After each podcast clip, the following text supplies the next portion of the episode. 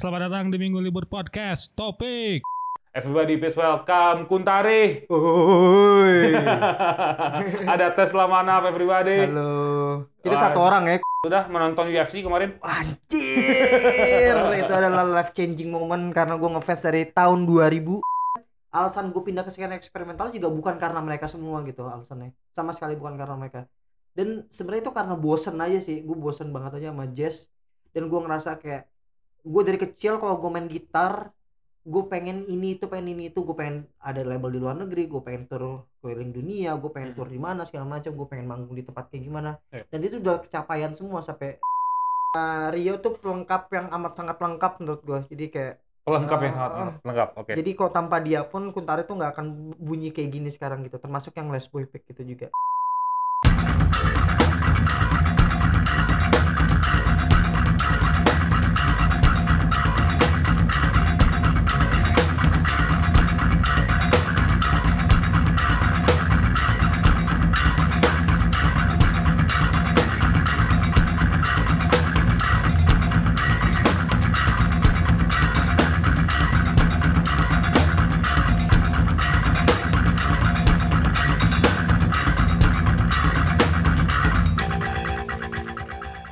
Ladies and gentlemen, selamat datang di Minggu Libur Podcast Topics edisi Juli. Hari ini eh, saya kedatangan tamu yang kalau ini sih eh, saya kenal beliau ini, saya kenal dia ini adalah gitaris jazz handal. siapa bilang asal handal pokoknya anjir, handal. Satu dekade bayangin dia main- main jazz tuh 10 tahun.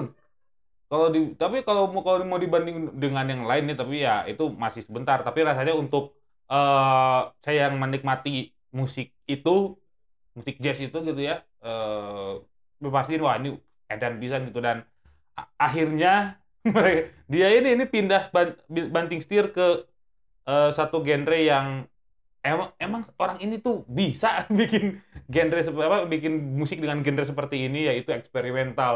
Everybody please welcome Kuntari. Ada Tesla Manaf everybody. halo itu satu orang ya Kuntari Tesla Manaf satu orang Ya, Kuntari Tesla Manaf satu orang. Jadi moniker eh, moniker Tesla Manaf itu adalah Kuntari ya saat ini ya. yes Yes. Apa kabar? baik dong Sudah menonton UFC kemarin? Anjir, itu adalah life changing moment karena gue ngefans dari tahun 2000, 22 tahun lalu. Jadi sebagai fans yang bukan poser, gue harus nonton langsung. Anjing. Biar nggak disangka poser. Dan ada di Singapura kemarin ya? Ya kebetulan di Singapura. Sebenarnya udah kedua kali sih, cuman perjalanan gua nonton UFC itu sebenarnya udah dari beberapa tahun lalu, cuman pas lagi banget di lagi di London tahun 2019 2019 sama 2020. Cuman yang 2019 itu gua kehabisan tiket, yang 2020 itu gua di scam. Hah, di scam gimana? Di scam gua habis 3 juta. Kelar. Anjing. Aslinya. Makanya sedih banget. Jadi ya udah akhirnya ini datang ke Singapura Singapura. dan udah gua nggak mikir lagi dua kali, udahlah ini waktunya yang waktu tepat. Wah, anjing. Gila dikejar, dikejar. Saya saya sih sama kayak eh, Dali dari Muchos Libre ya karena saya mengikuti eh, Gulat. gulat pro wrestling ya. Eh, wah, luar biasa kalau ini lebih real ya karena karena pukul-pukulannya beneran anjing kalau ini kan eh, off script kalau kami kami pro wrestling kebanyakan eh, script gitu Tapi ya. banyak juga sih eh, pro wrestling yang akhirnya ke MMA juga dan balik lagi ke pro wrestling. Contohnya kayak Ken Shamrock. Ken Shamrock. Ya kan terus kayak ada si eh, banyak banget sih sebenarnya. Sekarang Ronda Rousey aja pindah ke, eh, ke Ya, pro wrestling betul, kan. iya, iya. Makanya jadi banyak yang back and forth itu bolak-balik akhirnya eh, ya saling saling mendukung lah karena mereka, mereka kan semua semua sama sama olahraga yang basicnya juga eh, apa penting sekali gitu wrestling gitu. Iya iya bantingan dan kuncian lah ya gitu. Yes, penting sekali itu dalam bela diri. bela diri. Kalau kok gue eh yang ngomong kalau itu sedikit dulu ngomongin wrestling dan juga MMA gitu ya. Eh sebenarnya ya itu gue gue menyadari juga banyak si ini siapa ya? Eh aduh Jack Hager tuh nggak yang gede Mhm. itu kan Bellator dulu ya kan Yes, benar banget. sempat sempat pindah ke Bellator. Bellator terus Yes. pindah ke Elite Wrestling Yes. Eh, siapa lagi tuh yang aduh Brock. Lesnar, Chen Ya. Velasquez, Chen Velasquez baru banget eh, ke pro wrestler, tapi akhirnya kan dia lagi di penjara sekarang gara-gara di eh, eh, tanda kutip masih dituduh karena ini uh, megang senjata gitu kalau penyalahgunaan megang senjata saat itu saat ini. gitu? yes Anjing. makanya Gue baru tahu itu ada ada kabar Ted Velasquez yes, eh, yes. masih di penjara dia ditemenin sama Daniel Cormier dan Habib karena mereka bertiga kan emang deket banget Oh, Karena satu gym kan sama mereka Oke, bertiga kan. Oke, oke, oke, oke, Nah. oke, oke, oke, oke. Eh, ya kalau sama satu lagi ada satu yang aduh gondrong sekarang dari tag tim dari teman tagnya Randy Orton. Aduh Iya. siapa ya namanya itu pokoknya ada eh, itu juga itu juga Bellator juga. Hmm. Gua dan anjir nggak nyangka ternyata anjir Mas Tesla teh anjir nonton UFC juga anjir nonton. dari kecil itu dari SMP gila.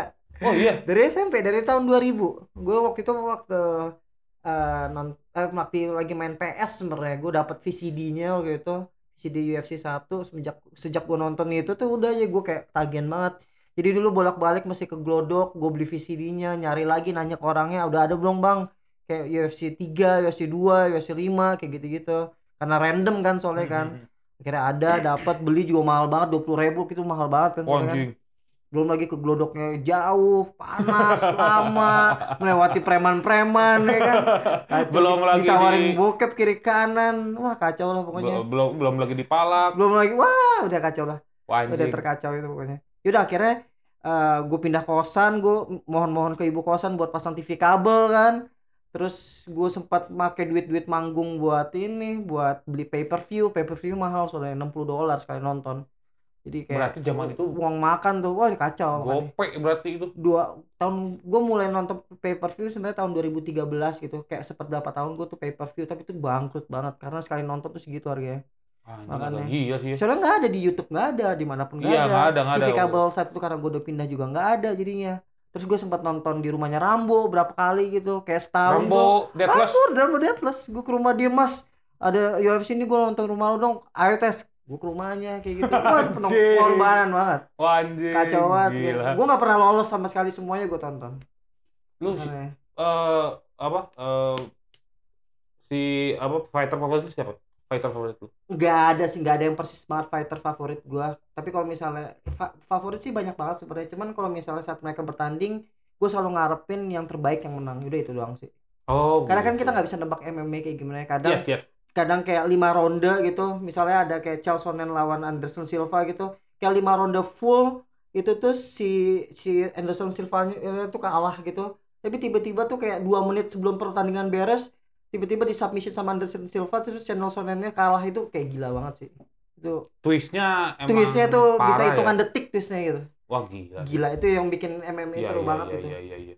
pertandingannya bisa bisa berjalan dengan waktu 25 menit bisa jalan berjalan dengan waktu cuma 5 detik gitu itu yang bikin Oke, oke, MMA oke, seru oke. banget gitu. Gua kalau gue itu ya, gua, gua kalau ditanya fighter favorit gue UFC, ya Anderson Silva. Ini siapa lagi gitu mah itu udah legendaris aja udah legendaris itu legendaris sekali bahkan gua aduh anjing itu hal apa momen paling ngilu setelah eh, gua lihat kakinya patah. Iya ah Gordon ya Marcus Hayward. Iya itu itu eh, ke- itu ada dua momen paling ngilu yang pernah gua lihat seumur hidup. Eh, kaki Anderson Silva patah sama kaki Gordon Hayward waktu main di Boston Celtics waktu itu di NBA itu patah. It- itu kalau nggak salah ankle yang twist ya kalau nggak salah. Iya. Yang di si NBA itu. Iya iya iya iya iya, iya. itu. Waduh. Eh, itu iya gua lihat gua lihat Kev- Kevin Durant eh, ikut juga nonton sampai wah itu Eh, itu emang gila mixed feeling itu mixed feeling sih. Agak ngeri soalnya. Oke oke. Udah kita ngomongin soal kembali ke musik. 10 tahun Tesla Manaf bermain jazz pindah ke eksperimental. Sebenarnya apa yang lo apa ya apa yang tidak ditemukan sama lo di eksperimental ketika lo main jazz. Ketika ketika ini gue nggak nemu nih gitu. Ketika main jazz nih gue nggak nemu gitu. Sebenarnya narasi sih ya itu yang penting banget. Yang gua respect sama senior senior gue di eksperimental sebenarnya narasi. Mereka tuh punya basic dan base yang kuat banget. Nggak cuma basic tapi kayak base yang kuat banget untuk mempertanggungjawab mempertanggungjawabkan apa yang mereka bunyikan gitu. Biarpun bagi sebanyak orang bagi banyak orang itu kedengarannya kayak asal tapi Hmm. sebenarnya tuh apa yang mereka bunyikan tuh semua berlandasan kuat sekali itu yang ngebuat gue kayak oke ini mereka ini beneran. Dan mereka punya narasi yang jelas sehingga saat mereka harus mempertanggungjawabkannya di depan banyak orang mereka tuh punya landasan yang kuat sekali gitu. Dan oke. dan landasannya nggak cuma narasi dan ngomong doang tapi kayak presentasinya pun luar biasa. Itu yang bikin gue kayak ngerasa oke ini orang gila dan gue nggak nemuin sound seperti ini di mana pun seluruh dunia. Oke lah kasarnya gue main rock main pop gue main jazz gue main apa segala macam main genre yang segala macam. Saat gue main gue punya referensi jadi gue bisa ngulik orang lain kayak gitu. Hmm. jadi ada ada ada senior atau ada musisi yang musisi eh, dunia gitu yang akhirnya gue tonton eh, si ininya di YouTube atau gue tonton di VCD di DVD segala macam nonton, nonton lessonnya. Itu udah ada gitu dan gue cuma menduplikasi akhirnya biarpun akhirnya gue masukin dengan gaya gue sendiri segala macam. Tapi itu sesuatu yang udah ada dan akhirnya dimodifikasi pada akhirnya. Tapi kalau misalnya di eksperimental kita tuh diarahkan atau dipaksa untuk membuat sesuatu yang belum pernah ada sebelumnya di dunia ini. Itu yang Oh, itu yang maksa banget kita tuh untuk super kreatif. Itu ya itu yang sulit banget sebenarnya. Apa ya, kalau eh, misalnya kalau jazz ya hitungannya ya se- seberapa spontan spontannya lu gitu ya di atas panggung gitu atau eh, ketika bermusik. Kalau ini mah emang ya lu bikin nih bikin sesengeri ini silakan gitu. Bener banget. kalau eksperimental gitu sisi eksperimental itu bikin silakan ya terserah lu. Tapi harus ada landasan yang Yes, kuat untuk eh, jadiin itu seni gitu. Makanya kalau orang yang nggak tidak nggak mau tahu atau ignorance mereka pasti ngerasain ngasal. Dan itu nggak masalah. Dan kita tuh nggak maksa untuk orang lain untuk berusaha untuk suka sama kita. Toh kita emang selalu berjuang di ranah yang emang emang agak sulit bukan agak ya tapi emang emang bisa sulit. disebut tuh sulit dijual atau niche lah marketnya kecil banget gitu. Tapi kita punya komunitas yang kuat banget dan itu range-nya nggak cuma di Indonesia doang tapi di seluruh dunia. Oh gitu. Kayak gitu. Kalau nama kalau kalau misalnya musik kita kuat terus narasi kita kuat dan kita punya punya fanbase yang bisa dibilang banyak biarpun sedikit tapi banyak di seluruh dunia. Itu tuh bisa banget bakal besar gitu dalam waktu beberapa tahun ke depan tuh. Ya bukan beberapa tahun ke depan sekarangnya udah besar banget itu. Contohnya Hmm. dengan maksudnya dengan banyaknya berkeliling senior senior kita yang banyak berkeliling di seluruh dunia sekarang kayak gitu. Kayak manggung dalam dua bulan sebulan itu manggung 20 kali gitu. Nggak pernah kejadian sebelumnya di musisi Indonesia kan? Iya, iya, yang iya. ditontonnya bukan sama orang Indonesia lagi pastinya kayak gitu. Sama orang luar ya? Ya pasti. Dan itu jadi semacam jadi kayak jadi kayak sekte juga mereka semua kayak bangga make apa make make kaos eh, senyawa atau gambar modus operandi atau raja kirik gitu segala macam. Mereka bangga dengan pakai kaos kayak gitu di di jalan di mana di Berlin segala macam. Tiba-tiba ketemu orang lain oh lu, lu pakai kaos senyawa segala macam. Padahal mereka tuh sama-sama orang luar yang nggak tahu nggak kenal sebelumnya kayak gitu. Dan itu emang eh, kita punya posisi sekuat itu di mata dunia sekarang. Itu yang bikin ngerasa gua beruntung banget pindah ke skena eksperimental ini atau genre ini eh, sejak 2018 lalu kayak gitu. ya gitu gitu kapan kap, kita ya gini aja di kapan kita bisa nemu orang bangga pakai kaos B satu apa ya satu grup dari grup musik dari Indonesia gitu Hmm. ya itu itu yang terjadi di eksperimental pada Yes, akhirnya kan yes, gitu bener banget. Dan selalu jadi headline gitu. Nggak cuman kayak sempil-sempilan sekarang nggak kayak gitu, tapi jadi headline banget beneran headline ditunggu-tunggu kayak gitu. Dan iya iya iya di review sama semua reviewer uh, kelas dunia gitu di seluruh dunia itu beneran uh, tinggal tunggu waktu sih bahwa Indonesia tuh pasti bakal ada masa jayanya lagi gitu. Karena kita pernah ada di masa jaya saat gamelan didengarkan di banyak dunia karena pengaruh Debussy waktu itu tahun 1910 1920-an karena si Debussy uh, bikin musik berdasarkan uh, dia terinspirasi oleh gamelan Bali akhirnya dia banyak buat komposisi dari itu dan akhirnya ga- gamelan Bali itu mulai menggila lagi gitu nah akhirnya sekarang ini ada masanya lagi kita bakal menggila lagi sih wah anjing Eden ternyata Pasti banget. sesuai segitu Eden itu. edannya emang Eh, terus eh, tadi kita ngomongin soal ada sempat satu eh, menyebutkan banyak nama ada ga- gambar modus operandi Ican Haram dan kawan-kawan gitu ya terus eh, senyawa gitu apakah itu jadi sebuah titik apa, bukan sebuah titik sebuah inspirasi untuk lu akhirnya pindah ke eh, eksperimental ini atau siapa or- eh, musisi eksperimental yang wah ini gue kayaknya harus pindah nih ini terlalu keren banget. Ada Eh, nggak sebenarnya nggak ada sama sekali sih. Waktu itu gue pertama kali denger sebenarnya eh cuman albumnya senyawa yang kedua sebenarnya. Waktu itu Gabar juga emang tahun gue pindah juga emang belum terlalu kedengeran dan Raja Kirik juga belum ada kalau nggak salah waktu itu. Ah Raja Kirik. Masih masih masih Enu gitu kalau nggak salah deh. Eh projectnya masih Enu tapi belum Raja Kirik kalau nggak salah tahun 2018 itu waktu itu pertama kali dengar album keduanya Senyawa tuh kayak anjing nih bunyi apaan? gitu. Tapi itu eh, tahun 2015 itu nggak salah dengarnya tapi itu belum kayak nge- ngebakar gue untuk pindah ke skena eksperimental. Dan alasan gue pindah ke skena eksperimental juga bukan karena mereka semua gitu alasannya. Sama sekali bukan karena mereka. Dan sebenarnya itu karena bosen aja sih. Gue bosen banget aja sama jazz.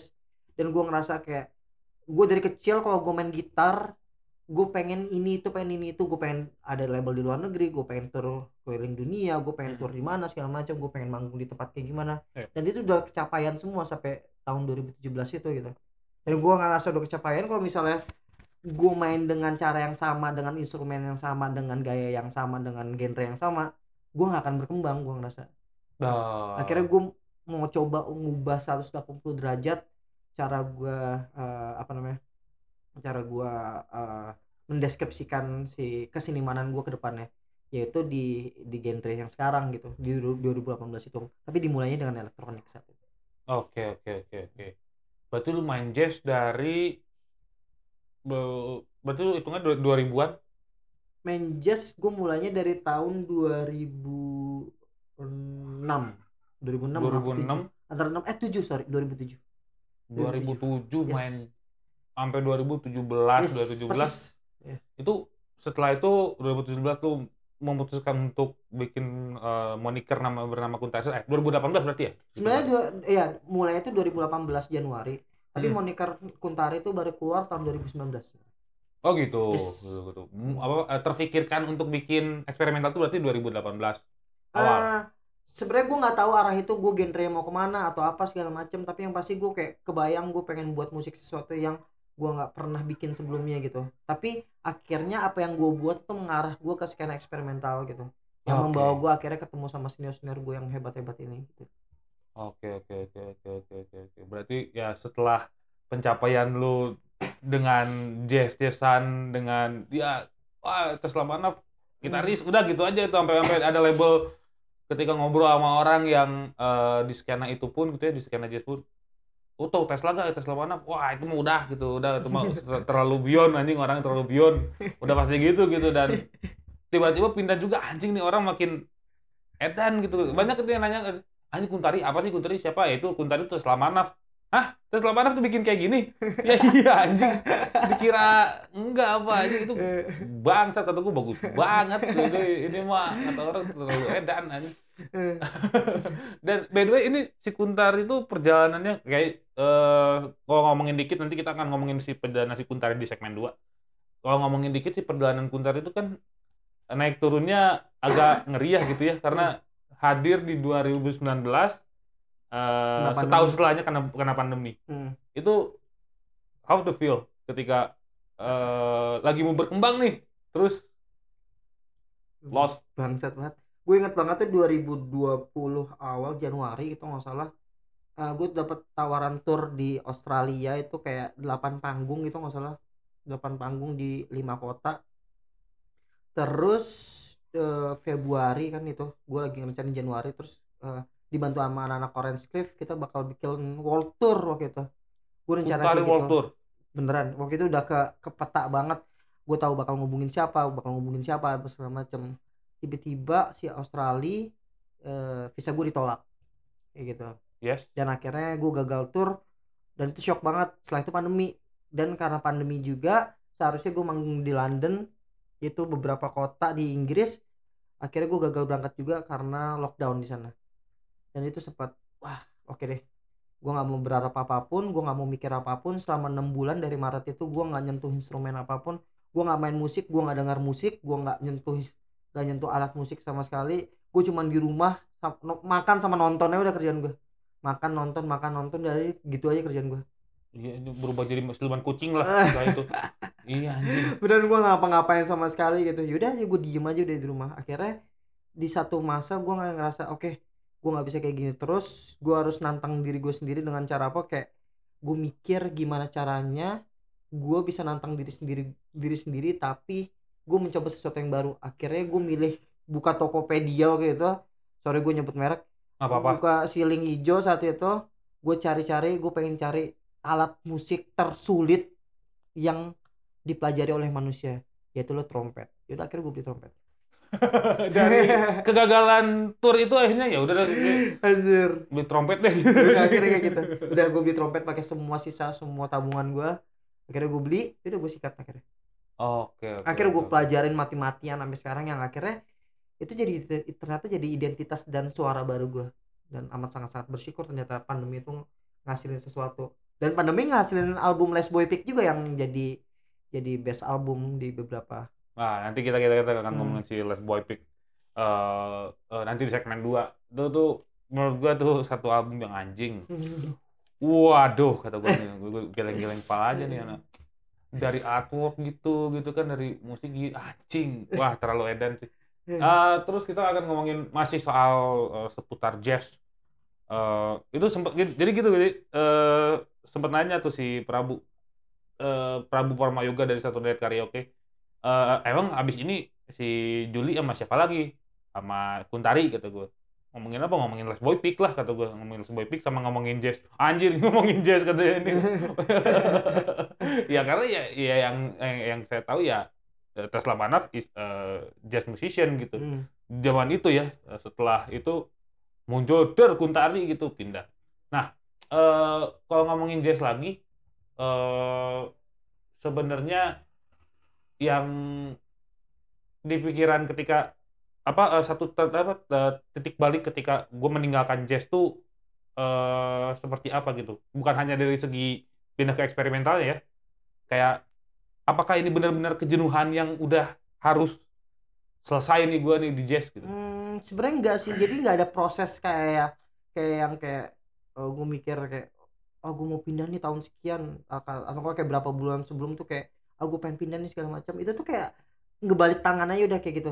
Simpel itu aja gitu. Kayak snap aja udah kayak oke, gue nggak mau main gitar lagi gitu. Itu tuh kayak hitungannya cuman mungkin kurang dari sebulan atau hitungan mingguan atau mungkin harian gue nggak tahu itu pasti kayak gimana. Tapi tuh gue yakin apa pun eh, keputusan besar yang amat sangat sulit untuk diputuskan itu pasti bakal berbuah manis pada akhirnya entah itu nggak mesti manis juga ya kadang tuh kadang bisa busuk banget juga itu cuman kalau gua nggak melakukan perubahan tersebut gue tahu persis gue tuh bakal jadi musisi yang mudah ditebak 10 tahun kemudian apa 20 tahun kemudian gitu. Nah gue nggak pengen kayak gitu. Gue pengen terus berkembang. Entah it, biarpun ujung-ujungnya orang-orang yang ngedengerin Tesla Manaf saat itu benci sama gue sekarang itu bukan benci sih kayak apa sih Tesla nggak jelas nih mainnya sekarang? Itu banyak banget yang ngomong langsung kayak gitu Oh, gua. iya? banyak banget. Kayak gitu. Dan gue nggak masalah. Dan gue nggak pernah mas- masalahin kayak ah lu aja nggak ngerti. Nggak kayak gitu gitu. Dan itu emang preferensi kan. Kayak misalnya gue suka sama Elton John lu suka sama Peter Gabriel ya nggak masalah gitu. Iya, maksudnya iya. gue nggak pernah nggak perlu maksa lu untuk dengerin Elton John juga ya terserah lu juga gitu mau dengerin apaan gitu. Jadi ya maksudnya orang mau ngomong apa nggak masalah gitu. Selama gue ngelakuin ini sepenuh hati gue yakin kayak gue bakal ngembangin eh, eh, menge- ngembangin pendengar gue dan itu bukan dari orang yang itu lagi itu lagi itu lagi gitu. Dan gue yakin Hmm. kayak ke depannya juga gue pasti bakal ketemu orang baru lagi ketemu teman baru lagi di skena baru. Dan menurut gue itulah eh, esensi dari dari berkesenian gitu ketemu banyak orang gitu Oke. Oke, oke, oke. Itu kayaknya menutup eh, segmen satu dari Minggu Libur Podcast Topik bersama Kuntari. Ya, eh, kita akan geser ke segmen dua. Kita akan ngomongin soal eh, eh, perjalanannya Kuntari gitu ya sampai akhirnya menuju ke satu eh, album yang eh, eksperimentalnya wah banyak dibahas. Ah, best album di sini, best album masuk nominasi Extreme Mosh Pit Award Yes. sebagai orang yang tidak pernah menyentuh efek distorsi dan metal zone. Tiba-tiba masuk extreme mosh pit Eh, seperti apa nanti kita akan bahas. Minggu libur dan Guntari we'll be right back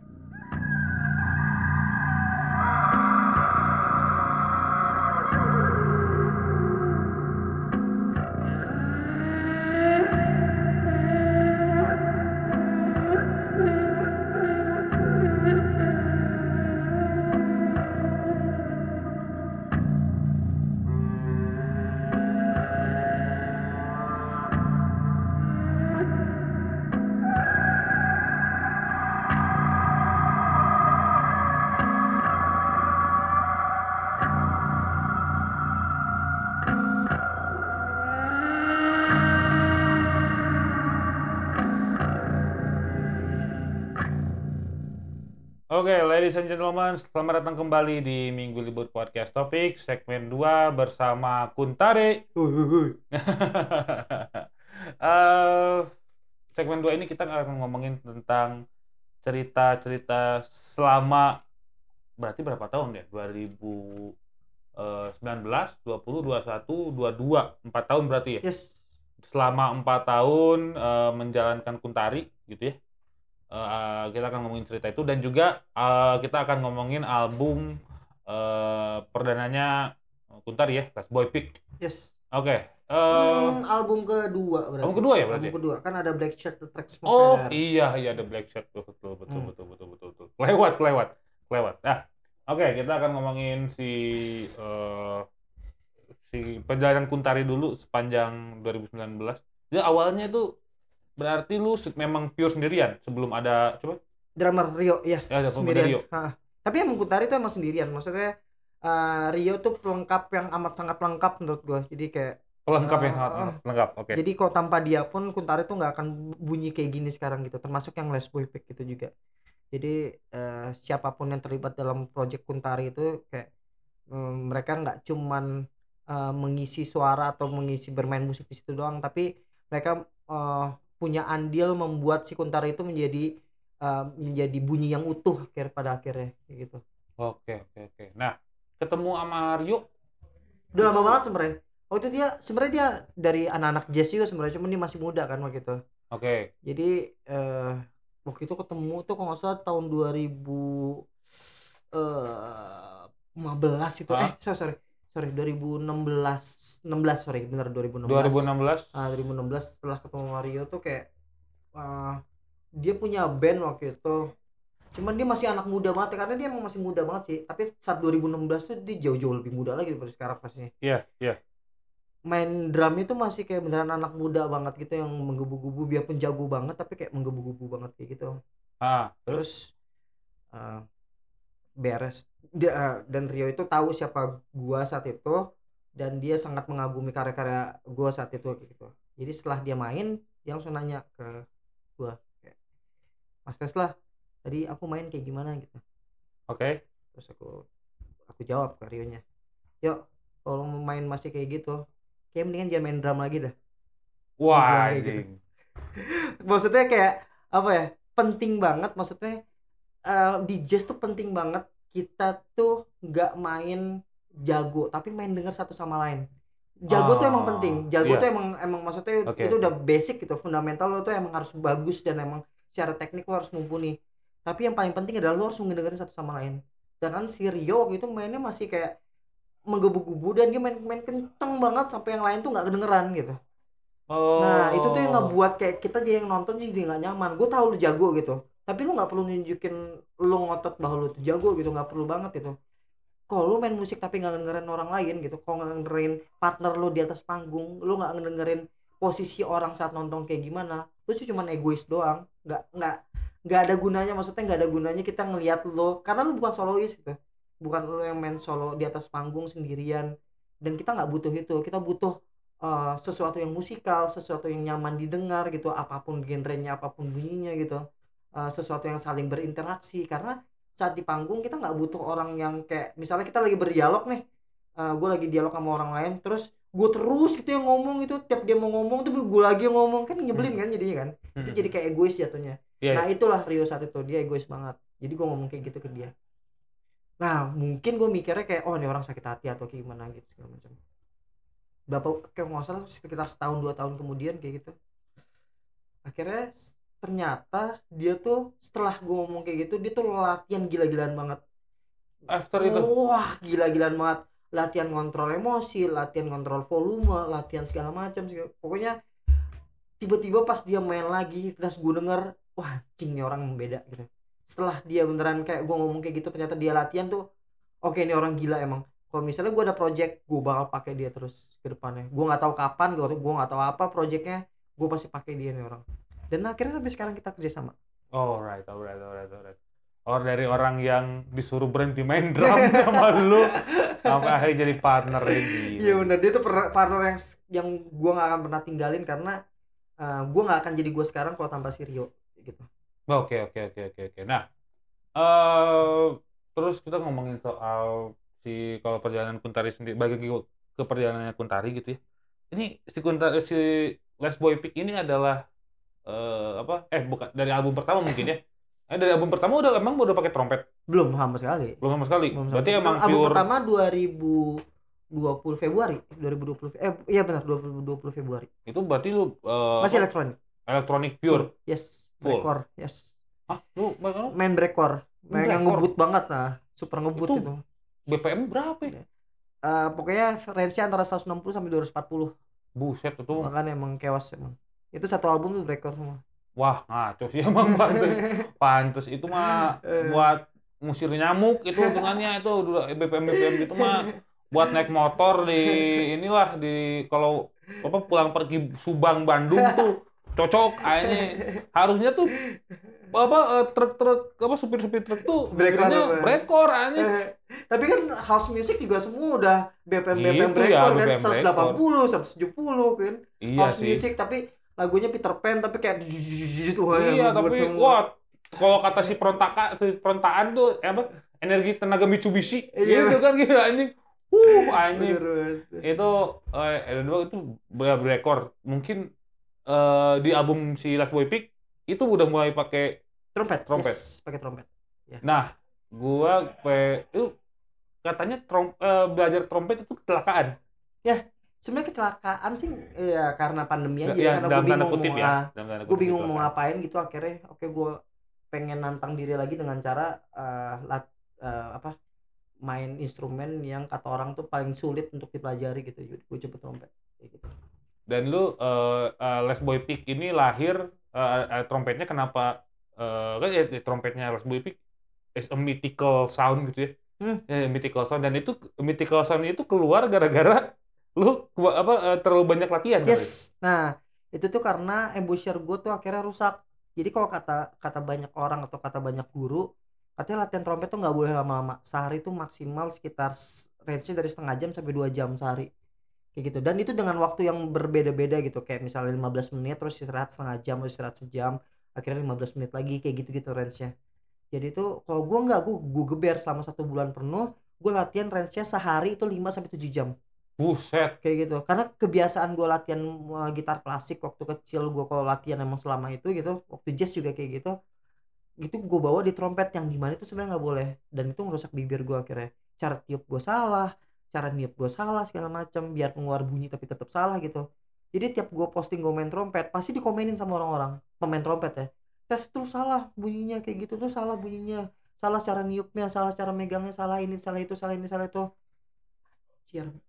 Maksudnya kayak gue tahu gue salah gitu. Maksudnya emang gue salah dan gue nggak bisa ngubah itu. Jadi emang gue yang salah gitu. Gue tahu gue kalau misalnya gue berkaca sama diri gue sendiri gue salah metode gue saat berlatih. Oke dari kesalahan ini yang udah telanjur mau gue apain nih? Nasi udah jadi bubur. Akhirnya sekarang gue mikir adalah bubur. Gue harus bikin bikin bubur yang enak gitu kasarnya jadi ya Ya. akhirnya gue mikir oke gue bunyinya lain saat gue bibir gue rusak gue bunyinya jadi bunyinya lain gue nggak nggak ngerti cara-cara tiup yang bener-bener banget akhirnya gue twist gimana caranya suaranya tuh kayak suara animal mating call sound atau suara eh, binatang bi- kebanyakan binatang mamalia yang mereka saat mau mereka mau kawin mereka pasti ngeluarin suara-suara yang aneh kayak gitu kan. Oke. Mereka yang bakal ngeluarin suara-suara tuh yang berbeda banget dari saat mereka eh, apa eh, mereka bersuara sehari-hari kayak gitu. Atau suara Godzilla atau suara gajah atau suara apa pun kayak gitu. Tapi eh, landasan kuat gua saat ini adalah yaitu animal mating call itu. Di Last Boy Pick Eh, yes. Saya apa pun pokoknya saat gue main trompet. Itu Oke. fokusnya emang kayak gitu. Jadi kayak iya. misalnya bunyi koala gitu bunyi koala tuh sehari-hari tuh lucu banget gitu. Tapi kalau saat mereka mau ngewe gitu saat musim kawin Heeh. mereka tuh suaranya ngegrowl banget gitu itu kok suara ngegrowl yang beneran deep banget gitu yang kayak Corey Taylor atau kayak Primitive Man gitu yang beneran Koreo itu Iya, tuh chaos banget kayak gitu atau misalnya eh, rubah. Rubah tuh kalau lagi musim kawin dia tuh kayak suaranya persis banget kayak kuntilanak. Persis banget. Oh gitu? Persis banget kayak kuntilanak. Ih, oh itu seremnya minta ampun. Wah itu ngeri banget. Begitu juga dengan elk begitu juga dengan singa terus eh, buaya terus eh, banyak banget ya banyak buh banyak banget ya. semua binatang malam-malamnya tuh mereka bakal ngeluarin suara-suara yang tidak biasa dari, dari kesehariannya gitu untuk mengundang lawan jenisnya Oh, oke gitu. Oke, itu yang gue ulik pakai trompet oh gitu anjing jadi ya ini apa Ya sebenarnya Silas Boy Pick ini adalah kumpulan eh, ini ya, kumpulan suara-suara hewan yang ingin bercinta sebenarnya. Betul sekali. Dan gue pengen tahu kenapa di nam- eh, eh, album dulu bertajuk Last Boy Pick. Eh, Les Boy Pick sebenarnya sebenarnya itu terdiri dari berbagai eh, berbagai warna sebenarnya. Nah di tiap warna itu tuh mengingatkan gue eh, sama berbagai hal juga di masa-masa lalu sebenarnya. Jadi tuh eh, sebenarnya nggak seliteral itu Les Boy Pick nggak sel- seliteral itu artinya gitu. Tapi eh, banyak hal-hal yang gue anggap itu adalah eh, sebagai momentum di mana tuh eh, yang ngebuat gue tuh teringat sampai sekarang entah itu entah itu warna-warna yang ngebuat gue benci atau warna-warna yang nge- ngebuat gue tuh menjadi seneng gitu tapi ya itulah isinya seperti itu Oke oke oke oke. Nah kita eh, eh, cabut dari Last Boy Pick. gue pengen, gue ada satu eh, ini sih, gue ada satu tontonan waktu itu. Gue habis habis sahur tuh nonton YouTube zaman puasa itu muncul satu anjing ini live sessionnya eh, slot waktu itu hmm. sama lu. Hmm. anjing nih agak gila sih orang menurut gue gue gilang-gilang kepala. Masalahnya slot is a sludge metal. Hmm. sludge metal gitu ya. Parah gitu anjing. Ya karena saya mendengarkan slot eh dan ya mendengarkan eh, I Had God gitu ya dan Hmm. sludge metal lain di luar negeri. Terus tiba-tiba dicampurinnya sama Kuntari itu sebenarnya dealing sama eh, si slot gitu. Itu gimana tuh sebenarnya tuh yang nekat sebenarnya Dinar sih. Jadi dia punya visi yang sebenarnya gue bilang wah lu nekat onar lu yakin mau pakai gue iya pas kita lihat video Kuntari yang di Nuart oh gue udah fix kita semua udah fix ya tes. Kita bakal pengen kolaborasi bareng kayak gitu. Yang Hmm. New Art tuh yang Nuart jadi Kuntari di Nuart waktu itu yang kerja sama sama Convert dan dibuat sama Nuart dan yang menggagas itu si Dito Orange Cliff. Oke. Kayak gitu jadi eh, ya udah akhirnya dia denger yang yang laring original set bukan original set. bukan, Oh, bukan? bukan bukan. Sebelum lagi. Itu masih elektronik sama trompet. Oh kayak gitu. oke, nah dia pas denger kayak gitu kayak eh kayak shock banget dia. Kayak oke kita harus pakai si Kuntari ini untuk ini. Gua gak ngerti kenapa landasannya apa kenapa dia pengen ngajak kolaborasi segala macam. Yang di mana itu menurut gue nekat banget gitu. Oke dia mau yaudah ayo. Dia akhirnya ngirim-ngirim lagu akhirnya gue isiin segala macam. Pas dikirim si Dinar udah tes ini mah udah hampir gak ada revisi udah langsung kita latihan. Udah aja. Pas latihan juga cuma sekali udah beres udah aja. Kayak gitu. Ternyata emang cepet banget blendnya gitu. Iya iya. dan gue suka sama musik-musiknya slot juga. Slotnya juga cocok sama bunyi-bunyi yang gue keluarkan juga. Akhirnya semua udah terjadi begitu natural aja juga semuanya. Jadi kayak ya udah karena kita saling mengagumi satu sama lain otomatis si soundnya juga blend dengan sendirinya gitu. Jadi ya udah sesimpel itu sebenarnya. Gue gue sih merasanya jadi makin mistis. Jadi makin mythical gitu. Jadi ya slotnya gitu kan ya slot metalnya gelap gitu. Hmm. segelap itu dan ditambahnya dengan bunyi-bunyian Hmm, eh ya animal mating apa mating call tadi Yes, gitu ya. bener. Ah, itu wah anjing nggak masuk akal kata aduh aduh sesuatu seedan ini gitu ya. Anjing bisa gitu anjing. Terus gue nonton eh, gue sampai eh kan harusnya gue minum sekali lagi eh, di- eh, minum tuh ada satu fase sekali lagi terus biar sahurnya agak puasanya agak Eh. kuat. Gue hampir kelewat anjing. Anjing bangsat. Nyokap gue itu kamu nonton apa sih kak? Cina, ini eh, kolaborasi nih apa musisi Bandung keren kata gue. oh ya udah gue minum aja. Terus udah niat udah gitu. Oh, itu menurut gue keren. Terus juga lu eh, berkontribusi juga di salah satu album dari eh, band Divokor eh, asal Bandung. Mungkin ini yang pertama ya gue nggak tahu juga sih tapi Hmm. kalau gue ngomongin ini Divokor pertama Bandung yaitu Leipzig. Eh. atau Leipzig. Eh, sih mana itu ya eh, siapa? Ada Mario ada Mirza eh, ada Rian kalau nggak salah itu kan eh, si gitarisnya. Itu lu ngisi di lagu Sang Yang Ultra. Yes yang ultra. Bener. itu gimana tuh di linknya sama Mirza dan kawan-kawan. Sebenarnya si Iman sih yang kontak gue gitu karena gue juga lumayan deket sama Iman karena Iman Iman, anak kuasa drummer, drummer ya, ya. betul. Karena Iman anak kuasa ya udah akhirnya gue juga sering main ke kuasa ya kita eh, maksudnya kenal udah lama juga. Akhirnya di kontak tes mau nggak eh, isi satu lagu di si lagu Leipzig katanya. Wih mau banget lah masa enggak yaudah aja dikirim materi anjir materinya bagus banget. Akhirnya gue ngirim dulu konsep yang pertama terus mereka kurang suka gitu karena terlalu rapih biarpun gue ngisinya chaos tapi chaosnya terlalu rapih menurut mereka Yaudah akhirnya gue kirim draft yang kedua, terus mereka nggak ngerasa cocok. Oh oke tes ini udah cocok banget. Yaudah, akhirnya beres. Udah Oh, rilis belum sih tuh? Hah? Udah rilis belum sih? Harusnya sih udah, karena ini kan dirilis Juli. Yes, berarti Eh, dikit lagi ya. Dikit lagi, dikit lagi, dikit Yes. lagi. Dan ya si Leipzig juga akan ngisi di Juli ini Yes. by the way gitu Nah. kan. Ya udah jadi wah oke gitu. Hmm. Eh terus juga Oh ini dirilis Juli berarti ya? dirilis Juli, ini edisi Eh, Juli. Podcast kita dirilis Juli. Yoi, dirilis Juli ya. Gitu. Pokoknya Juli mah wah oke- cukup oke lah Hmm. karena dari yang eh, mudaan ada gitu ya dari yang eh, kenceng sampai eksperimental gitu kayak rounder terus ada Anjir seru. yoi makanya itu seru. ada ini lagi intrudernya ada Hmm. hadiriot Anjir. ada intrudernya gitu Rame. Ya, orang rame lah pokoknya nah itu akan hadir gitu jadi ya aman-aman aja gitu Hmm. dan ya si eh, Leipzig juga udah udah confirm gitu Eh, di awal Juli kita akan ngetek si Hmm. podcast gitu Eh, kita balik lagi ke apa si Kuntari ya ke si proyek si moniker ini tuh sebenarnya eh, testimoni pal pertama testimoni pertama ketika Kuntari dibikin tuh apa? Testimoni dari gue sendiri maksudnya. Enggak, dari orang lain. Pertama kali testimoni orang lain yang eh, muncul ketika Kuntari hadir pertama kali. Hmm.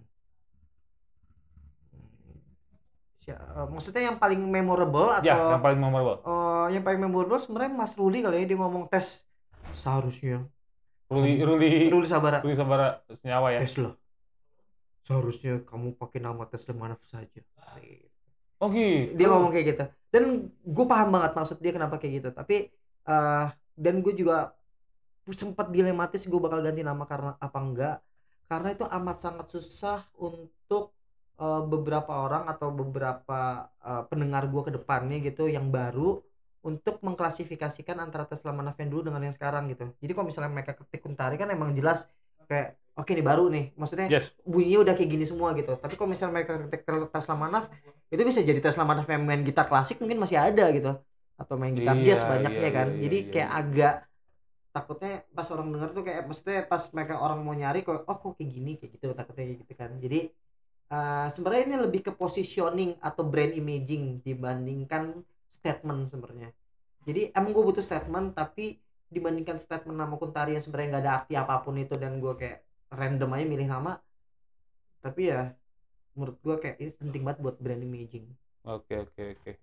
Eh ini sih gue pengen nanya perasaan lu nih ketika lu masuk ke satu award bernama Extreme Speed di mana lu gua lihat tweet lu gitu lu gue lihat setelah setelah eh, eh, setelah si Extreme Speed Award dirilis di YouTube ya gua lihat ini apa tweetnya ya, kurang lebih bunyinya gini untuk orang yang nggak pernah menyentuh metal zone dan distorsi gua cukup aneh. Lu emang seaneh itu lu? Ketika wah udah nih kita eh, si ke Kuntari gitu. Eh, apa eh, jadi masuk Extreme Speed gue rasa aneh sih enggak tapi kayak bangga banget sih. Karena menurut gue entah kenapa gue nggak pernah cocok sama sama bunyi distorsi gitu atau metal zone segala macam atau apa pun itulah. Gue nggak pernah ngerasa cocok sedikit pun gitu. Jadi boro-boro gue beli gue megang pun nggak pernah gitu. Fast gitu apalagi kayaknya kayaknya nyentuh efek fast tuh tiba-tiba gue langsung harus minum CTM karena gatel gitu.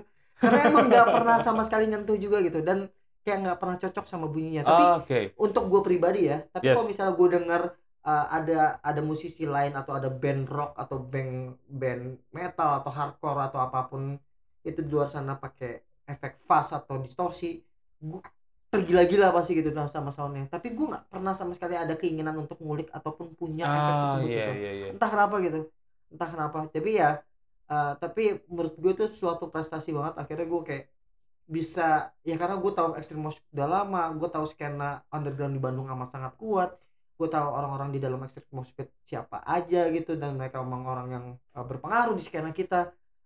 Terus gue masuk award itu tuh kayak ya aneh banget aja sih. Dan gue senengnya minta ampun gitu. Ya, kan- karena gue bangga banget sama diri gue sendiri yang di mana kayak kayak gue tadi di skena oke gue mikir nih kayak berapa bulan lalu gue udah mengukuhkan diri bahwa kayak gue di skena eksperimental tiba-tiba sekarang gue ada di skena yang gue nggak nggak pernah kepikiran gue bakal ada di situ gitu yaitu Hmm. skena di musik hardcore atau musik metal atau apa segala macam kayak gitu Ya kayak extreme music tuh nggak kepikiran ke situ. musik tuh sama sekali nggak ke situ gitu dan gue dapet award itu Bu- pokoknya bodo amat gue menang apa kagak gue dapet Nominasi ya.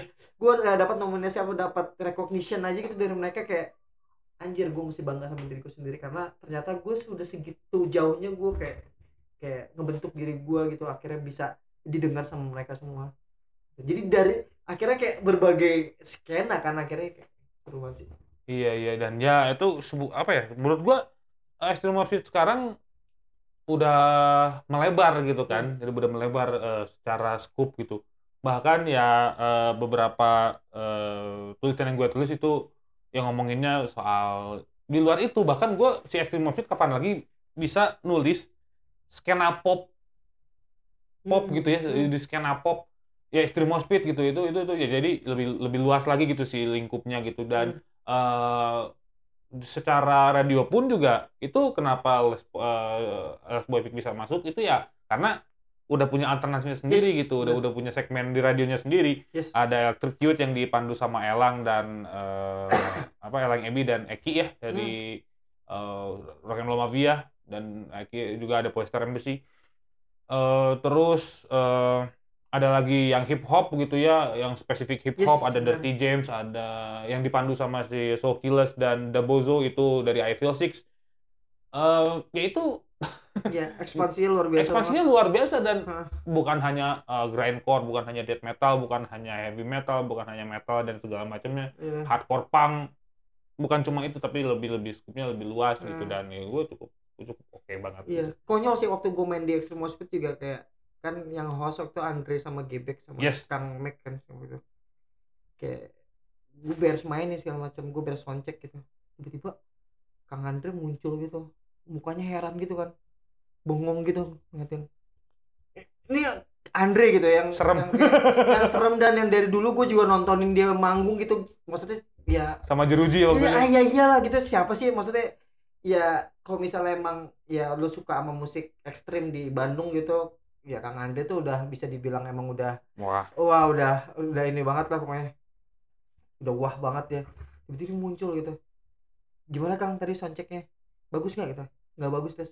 Anjing lu, anjir kayak itu kayak bangganya minta ampun sih karena dia kaget dengan sound yang gua kasih. Dia kaget dengan paduan dengan cuman berdua doang sama drum segala macam dan bunyi baru segala macam kayak gitu. Dan bu, eh, maksudnya bunyi gitar gue yang sama sekali nggak pakai distorsi tapi tetap maksudnya tetap bisa terkesan heavy atau apa segala macam. Iya. dia akhirnya nanya lo pakai gitar apa? Lo gimana cara bunyi bisa kayak gitu? Lo kenapa kayak gitu? Kenapa milih soundnya kayak gitu? segala macam. Akhirnya kita diskusi banyak banget dari situ. Dan itu yang akhirnya kayak oke gue kayak eh, tanpa sengaja tanpa gue memposisikan atau menstrategikan diri gue bakal ada di musik-musik ekstrim gitu ternyata apa yang gue buat itu ternyata bisa ber- bersentuhan atau bergesekan dengan si skena tersebut. Itu menurut gue menarik banget perjalanan gue yang Wah. di mana gue dulu gitaris klasik gitu. Yang di mana gue dulu gitaris metal eh gitaris metal gitaris jazz yang sama sekali nggak pernah nyentuh distorsi atau fuzz gitu atau Iya, metal iya, zone iya. gitu. Biarpun orang di sana di luar sana pada beli metal zone beli efek Boss tahun gue SMP kan Iya gue iya SMA iya gitu iya iya. segala macam. Tapi gue nggak pernah tertarik sama sekali gitu dan sekarang gue bisa bergesekan sama orang-orang tuh yang besar di skenanya itu bangganya minta ampun gitu. Minimal buat gue sendiri ya minimal buat gue sendiri. Oke oke oke oke. Eh terus gua gua ya gua waktu ke- ketika Kuntari anjing Kuntari nih. Wah eh dan gue nonton soundchecknya gitu. Eh lu gue pengen gue pengen tahu setelan gitar lu tuh kayak apa sih sebenarnya?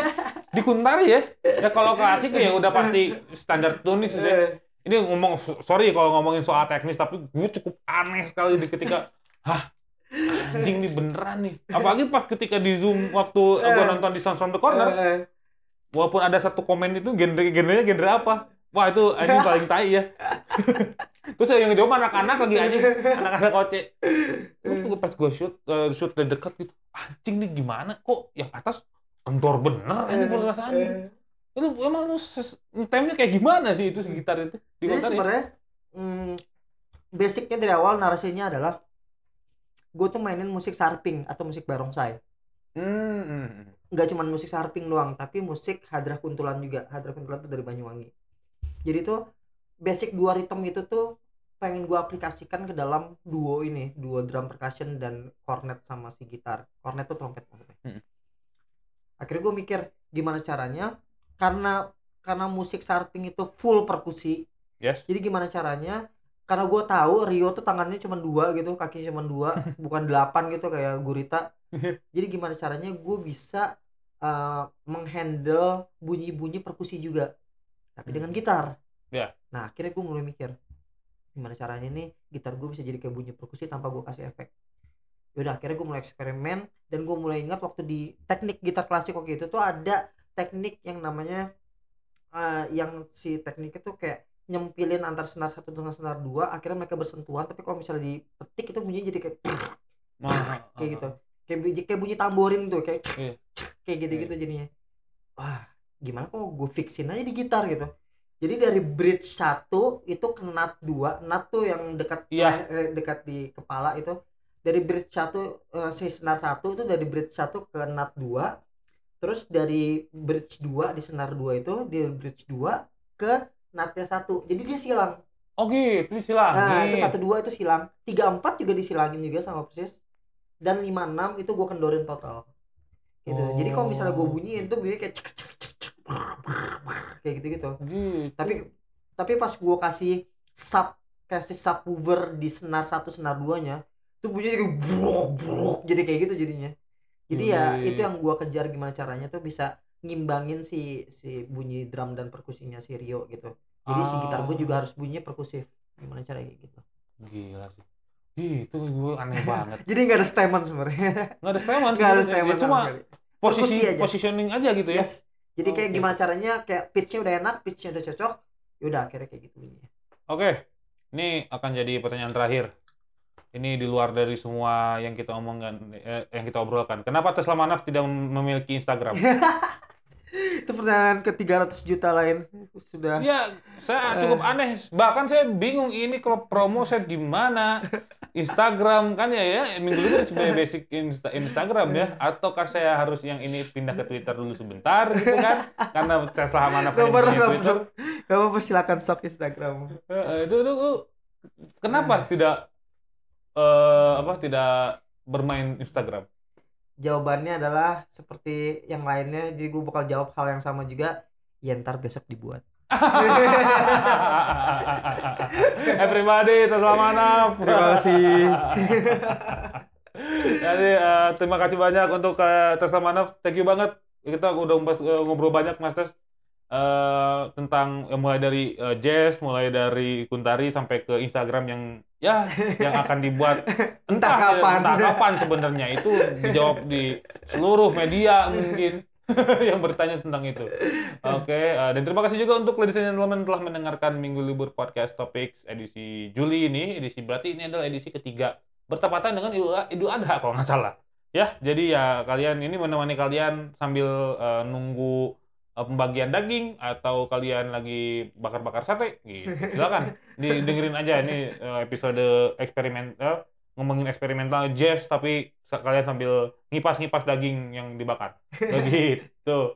Eh, dan juga kalau mau lebih dekat dengan Minggu Libur silahkan di follow sosial medianya di minggulibur.podcast di Instagram, di eh, Twitter di MGLBR, ada di TikTok juga eh, Minggu Libur Podcast underscore. Dan kalau kalian mau ngirimin press release, ngirimin eh, sponsorship, kalau ada itu juga silahkan dikirimin aja ke eh, email mglbr.pdcst@gmail.com. Sekali lagi mglbr.pdcst@gmail.com. Terima kasih banyak sekali lagi. Minggu libur pamit, Kuntari pamit. Sampai jumpa di Minggu libur podcast Topics episode selanjutnya. Bye bye.